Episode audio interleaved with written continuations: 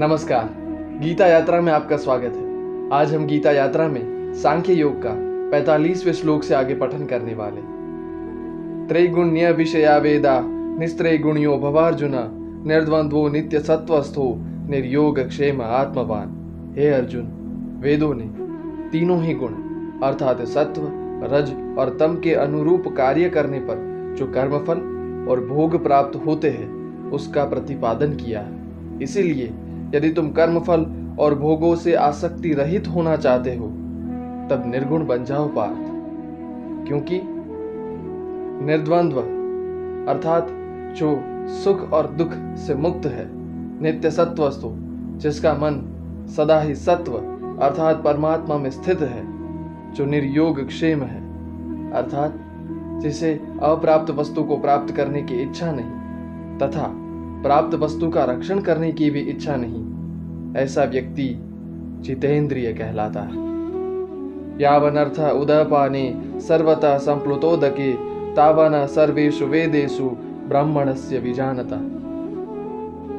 जलाशय से समृद्ध किसी विस्तार में छोटे से जलाशय का जितना प्रयोजन होता है, उतना ही किसी ब्रह्म ज्ञानी किसी ब्राह्मण के लिए कर्म फल रूपी भोगों का महत्व होता। कर्मण्येवाधिकारस्ते माँ फलेषु कदाचन, माँ कर्म फल हेतुर्भु माँ ते संगोस्व कर्मणि। केवल कर्म करने में तुम्हारा अधिकार है, और फल पर तुम्हारा अधिकार नहीं। इसीलिए कर्म फल के इच्छा वाले मत बनना, तथा कर्म न करने में भी तुम्हारी आसक्ति ना हो। तो किस प्रकार कर्म करना चाहिए? योगस्थ कुरु कर्माणि संगम त्यक्त्वा धनंजय सिद्ध सिद्ध्यो समो भूत्वा योग उच्यते। हे धनंजय, सारी आसक्तियों को त्याग के तथा सिद्धि और असिद्धि में समान बुद्धि रख के योग में स्थित होकर कर्तव्य कर्मों को करो, क्योंकि समत्व ही योग कहा गया है। समत्व ही योग है। समानता की सबसे स्पष्ट दृष्टि है। मैं आपको उदाहरण के द्वारा समझाता हूँ। एक ही एग्जामिनेशन हॉल में बैठे हुए अलग अलग विद्यार्थियों के लिए सुख और दुख की कितनी अलग अलग व्याख्याएँ हो सकती है? सिद्धि और असिद्धि की कितनी अलग अलग व्याख्याएँ हो सकती है? जैसे किसी विद्यार्थी के लिए सिर्फ़ पास हो जाना सुख है तो किसी विद्यार्थी के लिए सिर्फ़ पास होना नहीं, अच्छे मार्क्स से पास होना सुख है। और सिर्फ़ पास होना तो दुख है।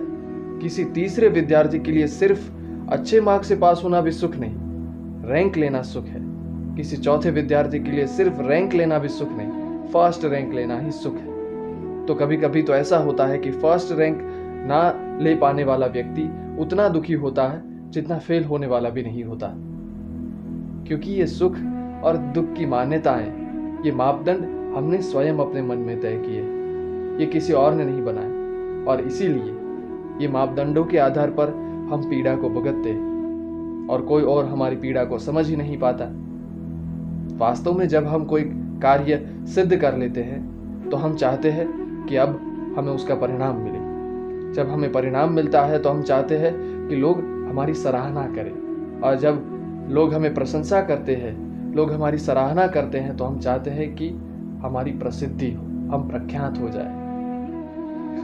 और ये कड़ी कभी खत्म ही नहीं होती। इसलिए अपेक्षा के आधार पर कोई भी कार्य करना कोई बड़ी बात नहीं। मृग होता है, वो मरते दम तक मृग जल के पीछे दौड़ता रहता है। कोई पतंगा चलने तक दिए का पीछा करता रहता है। कोई मधुमक्खी गुड़ पर जाकर बैठ जाती है तो कभी उखड़ नहीं पाती।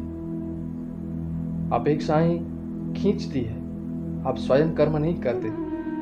लेकिन जब कोई अपेक्षा ना हो, कोई सिद्धि की आशा ना हो, तब भी कर्तव्य का वहन करना कितना कठिन होगा।